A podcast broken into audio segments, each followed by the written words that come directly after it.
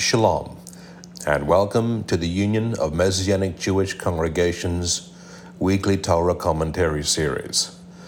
I'm Matt Absalon from Congregation Beit Tefillah in Hollywood, Florida. This week we're discussing Parashat Shemot. Our text begins in Exodus, the fourth chapter, and verses 12. Now therefore go, and I will be with your mouth and teach you what you shall speak. But he said, Oh, my Lord, please send someone else. Then the anger of the Lord was kindled against Moses. This week, we read of Moses' first encounter with God at the burning bush. In this conversation, Moses finds himself wrestling with the great battle of the saints faith versus fear. And his fear nearly won the day. But for God, but for God, God is faithful and long suffering. Now, I want to be clear in setting the tone for this reflection. I'm not judging Moses, and I'm not suggesting that his response was faint hearted.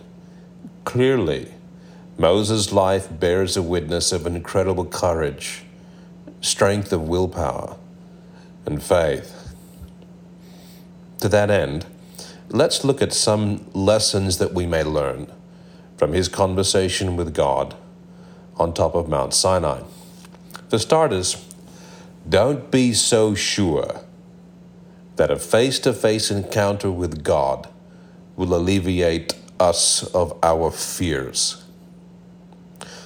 So often, we look for a mountaintop encounter in hopes that it will be the catalyzing moment of our life, bringing clarity of direction along with that unshakable willpower that is displayed by the heroes of faith. Uh, but in reality, God's voice and calling often take a very different form. No burning bushes, no earthquake, no thunder and lightning perhaps just a still small voice. If we do not listen to the still small voice, there is little hope that we will listen to God face to face. Secondly, it is important to affirm that Moses' fears were very real, and yours are too. Clearly, some fears are more material than others. However, oftentimes it's the immaterial fears that hamstring our faith in ways that material fears cannot. According to the National so- uh, Social Anxiety Center, the fear of public speaking is the most common phobia ahead of death. It seems many of us share in Moses' fears. Hmm. So, how do we overcome our fears?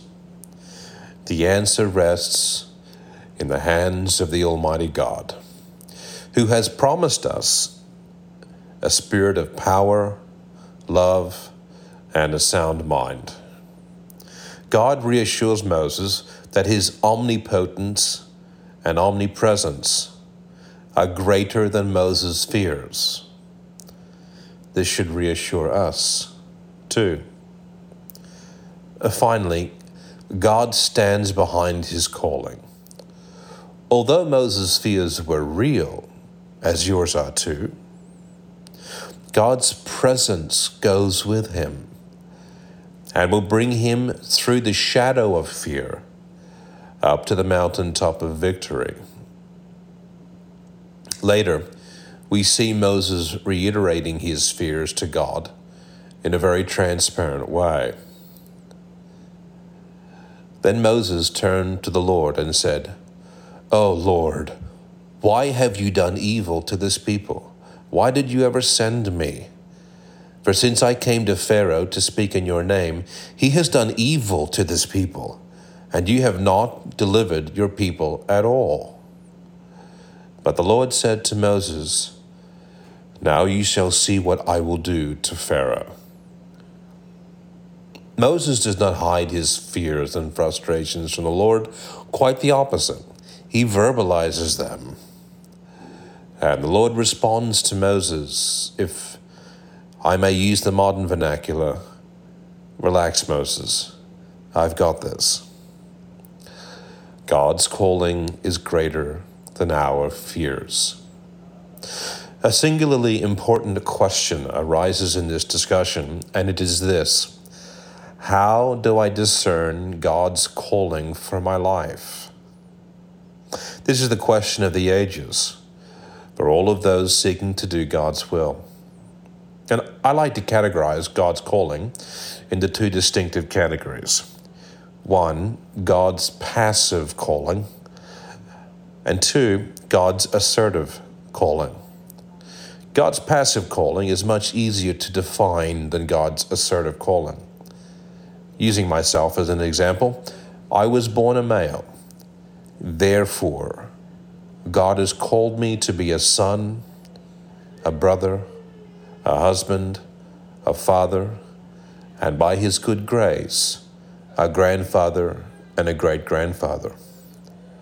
This calling is not less important than God's assertive calling. God's assertive calling, in contrast, comes to us in a variety of ways. To Moses, it was a burning bush. To Jacob, it was a dream. To Elisha, it was a passing of a mantle. To Manoah and his wife, it was an angel. To Paul the Apostle, it was an epiphany. To King David, it was the anointing of oil. To Samuel, it was the audible voice of God. To Elijah, it was a still small voice. To many of our forefathers, the calling was simply presented as an opportunity.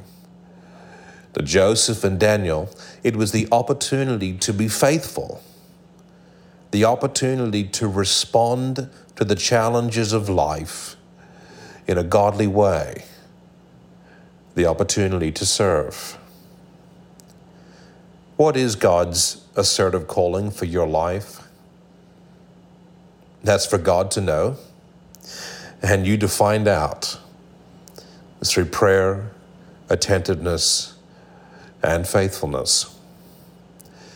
One thing is for sure and that is that God has called each and every one of us, and that His calling is greater than our fears. Whatever your calling may be, as a son or a daughter, a mother or a father, a husband or a wife, a leader or a follower, I would encourage you with the words spoken to our forefather Joshua. Have I not commanded you? Be strong and courageous. Do not be frightened, and do not be dismayed, for the Lord your God is with you wherever you go. Hazak, my friends, Hazak. Now therefore go and live out God's calling in your life. This is Matt Absalon signing off and wishing you a hearty Shabbat Shalom. For more commentaries like this one, visit umjc.org forward slash commentaries.